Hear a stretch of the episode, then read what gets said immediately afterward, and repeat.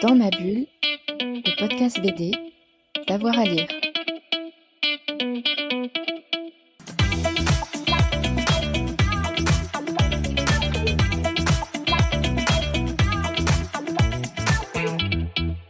Bonjour à tous et à toutes, bienvenue dans ce nouvel épisode de Dans ma bulle, votre podcast 100% BD avec avoir à lire.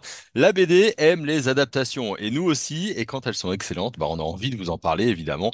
Et aujourd'hui, j'ai envie de vous emmener dans les terres froides des piliers de la terre de Ken Follett, euh, Didier Alcante euh, au scénario et Steven Dupré au dessin se sont lancés dans une magnifique Adaptation. Bienvenue en Angleterre au XIIe siècle, alors que le royaume est déchiré par les ambitions des uns et des autres.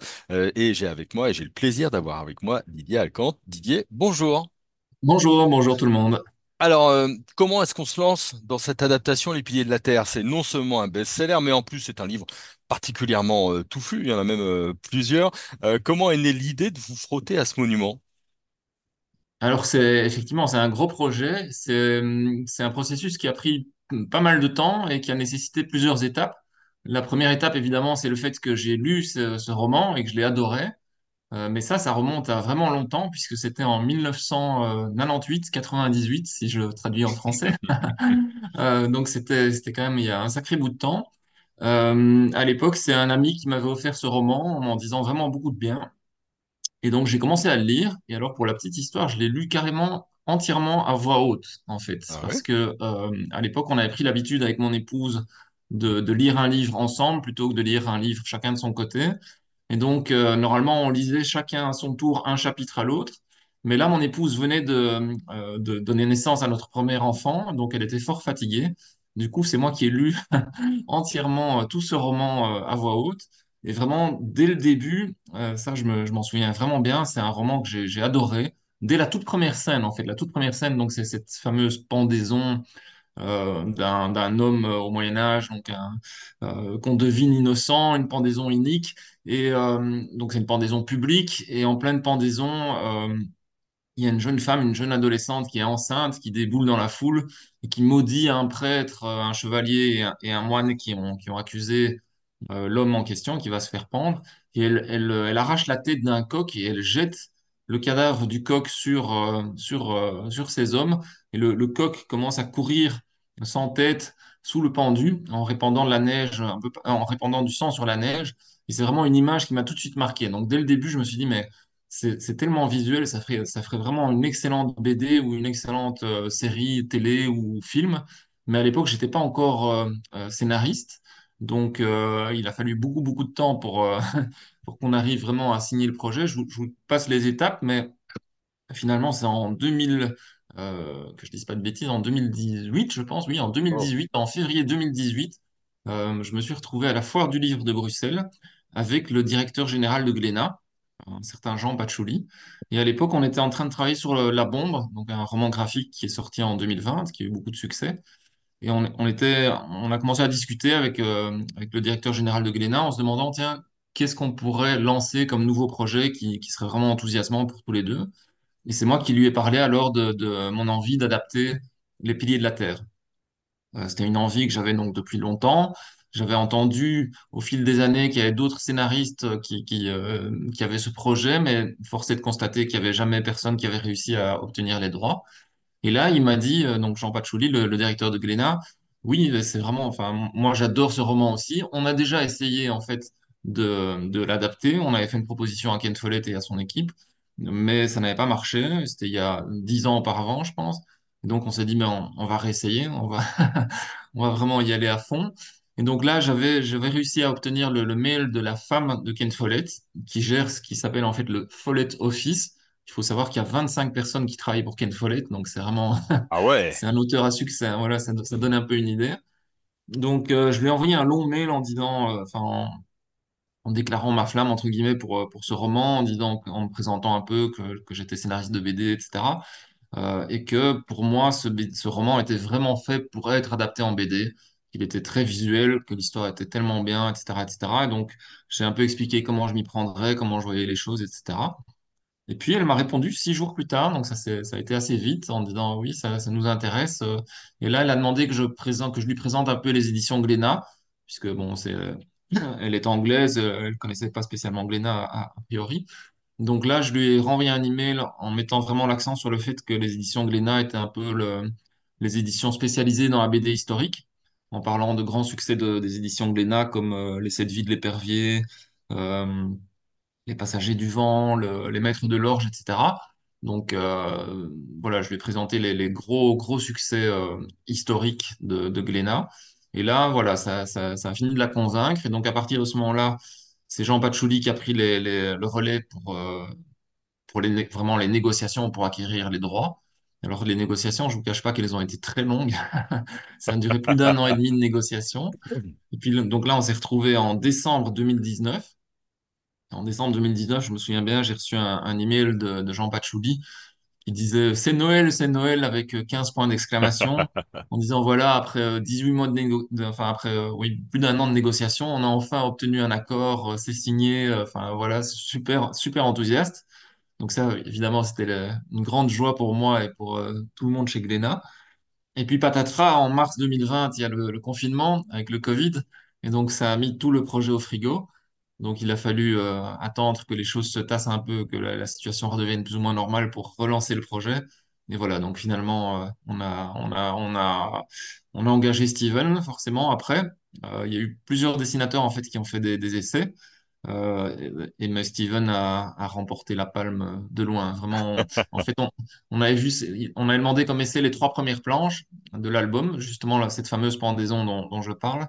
Et la, la première planche qu'il nous a envoyée, était tellement splendide avec c'était une vue plongeante sur ce, ce, ce village, euh, enfin cette place médiévale avec la pendaison qui se prépare. Il avait dessiné 200, 300 personnages, je sais pas comment, mais c'était vraiment très très impressionnant. Donc voilà, les, les discussions pour savoir avec quel dessinateur on allait continuer ont duré environ deux secondes, euh, deux secondes et demie. Tout le monde était d'accord. Et voilà, donc l'album est sorti en, en octobre euh, de l'année passée. Ouais, c'est une aventure dans l'aventure, euh, cette histoire d'adaptation. Oui, Euh, tout à fait. qu'est-ce que je voulais dire? Alors évidemment, euh, les piliers de la Terre, c'est touffu, c'est immense, euh, c'est gros. Comment est-ce que vous avez fait vos choix euh, de, de scénaristes? Est-ce que vous avez voulu garder? Est-ce que vous avez voulu euh, euh, couper? C'est un, un univers touffu, mais il y a la force des personnages et ça, vous l'avez bien gardé. Ah, merci. Euh, mais alors, en fait, la première étape, ça a été vraiment de relire le, roman, puisque je l'avais lu euh, il y a, plus de 20 ans. Donc, euh, j'avais, pas tout en tête, quand même, tous les détails. Donc, j'ai vraiment relu tout attentivement, vraiment avec un, fluo, en, soulignant, en certains passages au fluo, en prenant des notes, en, collant des post-it, etc., pour vraiment bien me remettre en tête euh, tous les éléments principaux. Et là, en fait, mais dès, le début, je voulais rester très, très fidèle au roman, parce que euh, pour moi, l'histoire est vraiment très, très bonne, donc euh, je vois pas de raison de la changer. Après, il y a une adaptation qui est nécessaire parce qu'on change de médium, on passe d'un roman à la BD, donc forcément, il y a des éléments visuels qui vont pouvoir être plus facilement mis en avant. Mais concernant l'histoire, j'ai vraiment eu en tête de, rester le, le plus fidèle possible. Et donc, euh, voilà, j'ai en fait, je suis resté fidèle. Après, il y a certaines adaptations qui ont, qui ont dû être faites. Il y a des scènes que j'ai laissé tomber, des, des choses qui étaient dans le roman que j'ai pas gardées dans, dans le, dans le livre, parce que, par exemple, elles n'étaient pas euh, totalement indispensables à l'histoire. Donc là, j'ai, deux exemples en tête. Euh, par exemple, il y a, hum, il y a un flashback, en fait, à un moment donné, sur la, sur la, sur la jeunesse de Philippe, le prieur, le prieur de Mhm. Kingsbridge. Euh, donc, c'est un, c'est un, un moine qui, dans sa jeunesse, vivait dans un petit village euh, sur la côte en Angleterre, quelque part. Et son village a été attaqué par un, raid de Vikings. Et les Vikings ont tué ses parents. Et du coup, lui et son frère ont été recueillis par, pardon, recueillis par des moines. Et c'est comme ça que lui-même est devenu moine. Et donc, euh, voilà, c'est un, flashback qui est très intéressant, qui est très agréable à lire, mais finalement on peut s'en passer parce que c'est un flashback, ça intervient avant l'histoire, et donc je je l'ai pas encore gardé, enfin je l'ai pas encore, je l'ai l'ai éliminé en tout cas de la première partie euh, de, du livre. Donc dans, dans notre premier tome, on, ne voit pas du tout ce, flashback. Par contre, je me dis que peut-être que je le réutiliserai un peu plus tard quand voilà quand j'aurai peut-être un peu plus d'espace. Donc ça, c'est une chose. Une deuxième, euh, deuxième séquence que j'ai laissé tomber, c'est au- aussi au tout début, quand Tom, le, le maître bâtisseur, euh, traverse la forêt avec son épouse. En fait, dans le roman, il traverse la forêt deux fois. Il traverse la forêt une première fois, euh, et puis là, ils se font voler leur, euh, leur fameux cochon. Ouais, qui est tout ce vrai. qui leur restait en fait et qui comptaient vendre à, à prix d'or. Donc pour eux, le, le vol de ce cochon par, euh, par des bandits, c'était vraiment, c'était vraiment un drame. Ça les condamnait quasiment à mourir de faim ou de pauvreté. Et donc dans le roman, en fait, ils, euh, ils continuent à marcher finalement jusqu'à arriver dans une ville. Et dans cette ville, ils retrouvent le, le voleur du cochon. Et décident de lui tendre un piège. Euh, ils se rendent compte que le, cochon a déjà été vendu, donc ils pourront pas récupérer le cochon, mais ils espèrent au moins récupérer l'argent de la vente du cochon. Euh, et donc, ils tendent un piège à la sortie de la ville à ce, bandit, à ce brigand. Ils lui tombent dessus en, lui demandant de, bah, leur donner euh, ce qu'il leur doit. Évidemment, le, bandit refuse, donc il y a une bagarre qui éclate. Et finalement, Tom en, en vient à devoir tuer l'autre gars pour, en self-défense, en autodéfense. Et donc là aussi, c'est un passage. Et puis, finalement, donc après ça, il retourne dans la forêt et c'est seulement à ce moment-là qu'il rencontre Hélène. Ça, c'est comme ça dans, le roman. Mais donc, euh, il y a deux passages dans la forêt. Il y a une espèce d'aller et de retour. Euh, mais quand il revient, la deuxième fois, quand il traverse la forêt dans, dans, dans l'autre sens, la deuxième fois, finalement, sa situation n'a pas tellement évolué puisqu'on lui a quand même volé son cochon et il l'a pas récupéré. Donc là, toute cette histoire de bagarre avec le, brigand et de, course-poursuite, entre guillemets, je, l'ai laissé tomber aussi parce que c'est agréable à lire, mais ça c'est pas indispensable à l'histoire, en tout cas. Co- Combien de temps ça vous a pris pour juste ce, premier album, faire un peu ce séquencier? Parce que on l'entend, il y a quand même beaucoup de boulot, beaucoup de détails, beaucoup de choses à prendre en compte. Oui, en fait, ça m'a pris plus de temps que ce que je pensais. Je pensais que c'était vraiment une bonne affaire et que ça allait être très facile à adapter. Mais en fait, pas tellement, parce qu'il y a aussi des petites subtilités dans le roman. Il y a certaines scènes dans le roman que Ken Follett décrit deux fois, voire trois fois. Donc, c'est-à-dire qu'il décrit la même scène, mais selon deux ou trois points de vue différents. Euh, par exemple, à un moment donné, il y a un incendie dans une cathédrale et il, euh, décrit cette scène de l'incendie du point de vue de Jack, qui est un petit garçon qui est coincé dans la cathédrale. Et après, il décrit la même scène, euh, mais du point de vue de, Philippe, justement, le prieur, qui est catastrophé de voir son, sa, cathédrale brûler. Dans une BD, ça passerait moins bien de, de faire un espèce de retour en arrière pour euh, remontrer, enfin, reparler de- des mêmes scènes, euh, mais sous un autre point de vue. Donc là, j'ai dû un peu fusionner ce, ce genre de scène. Ça n'a pas été super facile. Une autre grosse difficulté, finalement, c'était la documentation. Parce que le, roman est très fouillé au, au- au niveau documentation. On sent que Ken Follett a fait un énorme travail à ce niveau-là. Mais par contre, euh, forcément, dans un roman, il n'y a aucune illustration, donc il n'y a aucun visuel. Donc il a beau décrire certaines choses précisément, on ne voit pas toujours comment c'est. Donc là, j'ai dû quand même faire une grosse, euh, une grosse recherche de documentation visuelle euh, par moi-même également. Et pour ça, j'ai embauché un historien, en fait, un, un médiévaliste spécialisé dans le Moyen Âge en Angleterre. Donc ça, ça tombait vraiment bien. Un certain Nicolas Ruffini-Ronzani, qui est euh, chercheur à l'université de, de Mons. Euh, euh, non, pas de Mons, pardon, de Namur, qu'est-ce que je raconte? de Namur. donc lui, nous, nous- voilà, il nous a aussi aidé donc à vraiment reconstituer tout, tout ce Moyen Âge de la manière la plus crédible. On a aussi, avec l'aide de mon fils qui est ingénieur architecte, on a fait une, une maquette 3D de toute la cathédrale et de tout le prieuré, donc tous les bâtiments qui sont autour. Parce que de nouveau, c'est quelque chose de, que Ken Follett décrit assez précisément, mais là, c'est une cathédrale fictive. Donc pour Mhm. le dessinateur, la dessiner sous différents angles, c'était pas évident du tout. Donc là, avec mon fils, on a, on a fait une maquette 3D de, de tout ça. Ça nous a pris beaucoup de temps. Donc au, au total, c'est un peu difficile de, de dire, mais je dirais que l'écriture a quand même pris euh, 5-6 mois, peut-être. Ah ouais, quand Le même. premier tome. Oui, oui. Oui, ouais, oui, c'est- mais c'est le, mais après, je pense que je vais aller plus vite pour les, pour les tomes suivants parce que voilà, il y a tout un travail, le- la recherche de quelqu'un qui peut nous aider, qui peut nous aider au niveau historique, euh, le fait de développer la maquette, euh, toute la, toute la recherche de documentation visuelle, etc. Mais voilà, tout ça, ça va me servir pour plusieurs albums, mais j'ai dû le faire avant le premier album. ouais. Et il y a eu aussi un, une série télé, il y a eu un, un jeu vidéo. Est-ce que ça, ça, ça a été des, des influences euh, pour vous, visuellement parlant, ou dans des choix de, de narration? Est-ce que vous les avez pris en compte? Alors oui et non. Euh, il faut savoir qu'il y a aussi eu euh, deux comédies musicales au Danemark et en Norvège, curieusement, je- si je ne me trompe pas. Et ça a aussi été adapté en, en jeu plateau, style Monopoly, etc. Donc c'est vraiment un, roman qui a eu beaucoup de, de succès, beaucoup d'adaptations, mais jamais en BD. Alors euh, moi j'ai vu euh, effectivement la, série télé et j'ai j'ai acheté le jeu vidéo. Euh, Ensuite, Dans, dans, dans la série télé, ils ont quand même modifié certaines choses. Ils sont restés relativement fidèles et moi, je trouve que c'est une adaptation qui est, qui est très valable. Mais par exemple, au début de, au début du roman, en fait, il y a un jeune garçon, Jack, qui va devenir un des, un des personnages principaux de l'histoire. Dans le roman, au début, il a 11 ans. Et puis, il va grandir petit à petit. Euh, tandis que dans la série télé, ils ont, essayé de condenser tout ça sur un, temps plus court. Et donc, dans la série télé, quand, l'histoire débute, il a déjà plus ou moins entre 16 et 18 ans. Donc, c'est pas tout à fait la même chose. Euh, ce genre de raccourci, nous, on ne l'a pas fait. On est plus fidèle au roman pour ce genre de choses. Ils ont aussi fait des, ad- des adaptations un peu pour euh, plaire davantage, je pense, à un public américain. Donc, ils ont peut-être un peu plus misé sur les les grandes batailles, etc., ce qu'il y a moins dans le roman. Euh, donc, en fait, nous, on a vraiment les droits sur le roman. On n'a pas les droits sur la série télé. Et de toute façon, je préfère le roman à la série télé, donc j'adapte le roman. Mais, mais par exemple, pour certains décors ou euh, certains, certains vêtements, bah, ça peut être utile de voir, tiens, bah, comment est-ce est-ce que eux, dans la série, ils ont habillé tel personnage?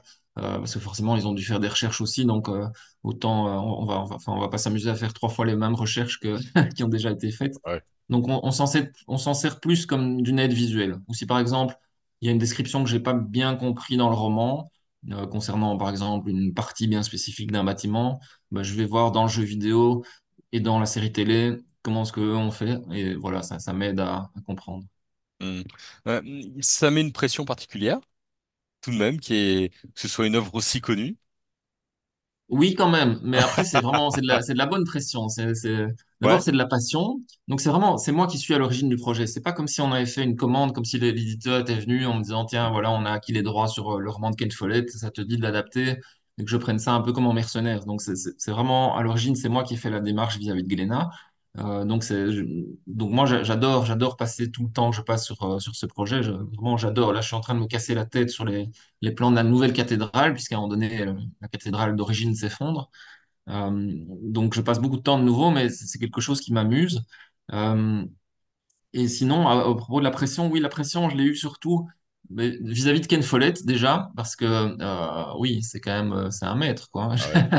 Le gars, il a, il a vendu je sais pas combien de millions d'albums. Je crois que le- rien que Les Piliers de la Terre, il en a vendu plus ou moins 30 millions. Donc c'est vraiment, c'est un, c'est un roman euh, culte euh, qui a eu un- vraiment un énorme succès international. Donc je voulais pas le décevoir. Et je- il a quand même refusé, donc ça on le sait, il a refusé beaucoup de projets d'adaptation en BD. On n'est pas les seuls on est- on n'est pas les premiers ni les seuls à avoir pensé à faire une adaptation en BD, mais il a refusé toutes les autres sauf la nôtre.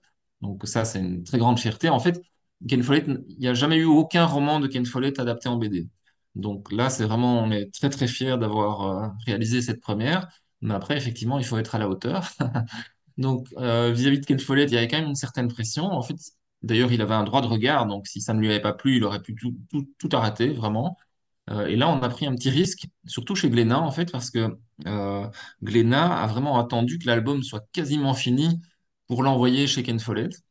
Et donc, quand j'ai appris ça, j'avais quand même, euh, j'ai eu un petit euh, pincement au cœur en me disant, mais si maintenant il aime pas ce qu'on a fait, Eh ouais, bah ouais, ouais, parce vraiment que mal, quoi. Et donc là, heureusement, il nous a dit, enfin, on a eu des retours. via Glénat que non, il était ultra enthousiaste. Il a, il a utilisé des mots comme euh, fantastique, superbe, wonderful, excellent. Enfin, je- voilà, vra- vraiment, il était très, en- très, très enthousiaste. Ça a été notre, notre premier fan. Et d'ailleurs, du coup, il a accepté d'écrire une, euh, une préface, ce qui forcément bah, crédibilise et euh, nous fait honneur. Donc voilà, ça c'était la première pression vis-à-vis de Ken Follett. La deuxième pression, c'était vis-à-vis des lecteurs de Ken Follett. Euh, donc je, je sais qu'il y a énormément de gens, euh, y compris dans mon entourage, qui ont lu ce roman et qui l'ont adoré. Et j'avais un peu peur, honnêtement, que euh, sur les forums ou en dédicace, etc., qu'on me dise ouais, c'est pas mal, mais le roman était quand même mieux, quoi, et qu'on chicane un peu. Et là, heureusement, c'est c'est pas du tout le cas euh, parce qu'on a, fait quand même pas mal de dédicaces. Et y a, en moyenne, il y a une personne, je dirais, un lecteur sur deux qui a déjà lu le roman. Donc un lecteur sur deux de notre BD qui avait lu le roman auparavant. Et les gens nous disent tous, euh, vraiment, mais vraiment tous la même chose, c'est que ils ont retrouvé euh, en lisant la BD la, la, même joie et la même passion qu'ils avaient eue euh, en lisant le, roman. Et ils sont, enfin, on a eu que des, des félicitations pour, euh, pour cette, pour cette adaptation. Donc ça, c'est vraiment quelque chose de, de très, très sympathique à vivre. Ouais, c'est quand même une, une jolie chose, en tout cas, de, de- d'avoir la validation de Ken Follett et puis la validation des lecteurs et des lectrices. Euh, niveau dessin, comment Steven euh, a fait? Vous l'avez orienté? Il, avait des choses à... Peut-être que l'équipe de Ken Follett euh, avait des desiderata bien précis ou est-ce qu'ils vous ont laissé complètement la main?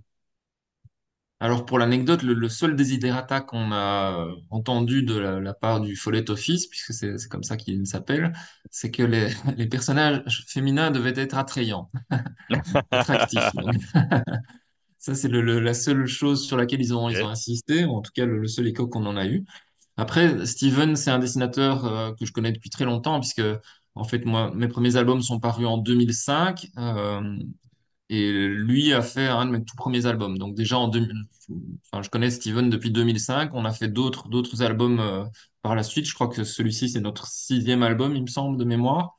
Donc c'est c'est quelqu'un que je connais très bien. C'est c'est aussi pour ça que j'ai fait appel à lui et que je lui ai demandé s'il voulait bien faire un test. Euh, c'est un, excellent dessinateur. hein. Il est très connu aussi pour sa série Camelot.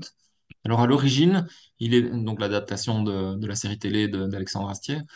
Il est, plutôt un peu dans le style semi-réaliste, voire humoristique, euh, ce qui convient très bien pour Camelot. Mais là, on lui a vraiment demandé de, et je savais qu'il en était capable parce qu'on a déjà fait des, albums comme ça. On lui a vraiment demandé de, de- d'être le plus réaliste possible. Donc forcément, c'est D'accord. pas, c'est pas du gros nez, c'est pas de l'humoristique. Les piliers de la terre, il faut quand même, il faut Ouais. qu'il y ait, euh, qu'on sente, qu'on sente le souffle épique de l'aventure. Il faut que les personnages aient du charisme. euh, et voilà, c'est, c'est quand même une histoire qui est, qui est, qui est réaliste. Donc on demandait, un- on- ce qu'on voulait, c'était vraiment un dessin franco-belge classique, réaliste, mais vraiment de bonne facture. Et c'est vraiment, c'est c'est ça qu'il a fait, quoi. Il a, il, il a vraiment mis beaucoup de détails. Je trouve d'ailleurs, honnêtement, que de, de tous les albums qu'il a fait, pour moi, c'est c'est son meilleur. Euh, quand je vois le, surtout au niveau de l'ancrage, il a aussi fait un boulot qui est incroyable. Moi, je reçois en fait, je reçois d'abord ses crayonnés, hein. il scanne ses planches, puis il m'envoie les crayonnés. Donc on peut commenter, mais en général, je dis juste, euh, waouh, c'est super. Ouais. Et puis, euh, par après, il envoie le, l'ancrage. Et puis, euh, c'est mis en couleur par une deuxième personne, euh, Jean-Paul Fernandez. Mais je trouve qu'au niveau de l'ancrage, enfin, donc c'est les planches en noir et blanc, si vous voulez. Euh, on s'en rend pas toujours compte quand on voit les, les planches finalisées en couleur. Mais au niveau de l'ancrage, il est, il est vraiment magnifique. Et d'ailleurs, Glénat était tellement de la, du même avis que, que moi qu'ils ont publié une, une version noir et blanc en grand format, euh, qui est, qui est absolument splendide, que, que je conseille à, à tout le monde. Tous les amateurs de BD, ça vaut vraiment un coup d'aller voir les planches en noir et blanc. Hmm. Vous êtes parti pour combien d'albums? Alors, on va faire six albums. Il va y avoir six albums. Euh, qui feront chacun en moyenne 80 planches. Il y en aura certains qui seront un peu plus longs que d'autres. Donc, le, premier était un des plus longs de, mémoire. Il fait 90 pages ou 92 pages. Le deuxième sera un peu plus court. Le troisième encore un peu plus court. Puis les trois suivants seront de nouveau plus, plus épais. En fait, dans le roman, il y a six parties, mais qui sont, euh, qui ont un nombre de pages très différentes euh, de, l'une à l'autre. Donc, on, on va pas se calquer sur, on va pas s'aligner sur les six parties du roman, mais on, on aura aussi six albums de BD, qui, qui seront, qui vont un peu chevaucher les, les différentes parties du roman. Ouais, quand même, gros, gros, euh, gros, gros boulot. Si Oui, vous, oui. si vous deviez nous donner, à nous lecteurs qui n'avons pas encore commencé, alors moi je l'ai lu, mais peut-être que des gens nous écoutent et ils ne l'ont pas encore lu, une qualité pour euh, ces piliers de la Terre, qu'est-ce qui vous a le plus marqué finalement? La démesure, le côté épique, les personnages, la dureté du monde? Mais c'est difficile justement de résumer parce que bon, le roman fait 1000, 1000 pages, plus de 1000 pages. Et justement, moi je trouve qu'il y y a tout dans ce roman. Il y a un souffle épique incroyable. On suit des personnages qui ont vraiment, auxquels on s'attache vraiment, des, des personnages qui ont du charisme. Euh, moi, ce qui me plaît vraiment, si je devais quand même euh, dire juste une chose, c'est qu'en fait, fondamentalement, c'est une histoire de quelqu'un qui, qui cherche à réaliser son rêve envers et malgré tout. Donc, c'est un maître bâtisseur, modeste au Moyen Âge, ouais, qui rêve de construire la, la plus belle et la plus grande des cathédrales de tous les temps, et qui, qui va se battre, qui va surmonter tous les obstacles pour, euh, ben, pour parvenir à, à monter sa cathédrale. Et forcément, à l'époque, c'est quelque chose, une telle œuvre, ça prenait euh, des années et des années, ça Mhm. s'étendait sur euh, quasiment presque une vie dans certains cas. Et donc voilà, c'est une saga monumentale sur l'homme qui essaye de, de réaliser quelque chose de, de plus grand que lui. Vous êtes prêts pour les, Voilà. vous êtes prêts pour les 5 à 6 années qui viennent là, de, de travail? Oui, oui, mais là, on est déjà bien avancé sur le, sur le deuxième, sur le deuxième tome. Donc euh, oui, oui, avec euh, beaucoup d'enthousiasme. Merci beaucoup, en tout cas. Merci à vous. Hein, on, on ne peut que conseiller euh, à vous qui nous écoutez la lecture donc de ces Piliers de la Terre. Le premier tome vient de sortir, c'est euh, chez Glénat par Didier Alcante et Steven Dupré, donc euh, qu'on salue.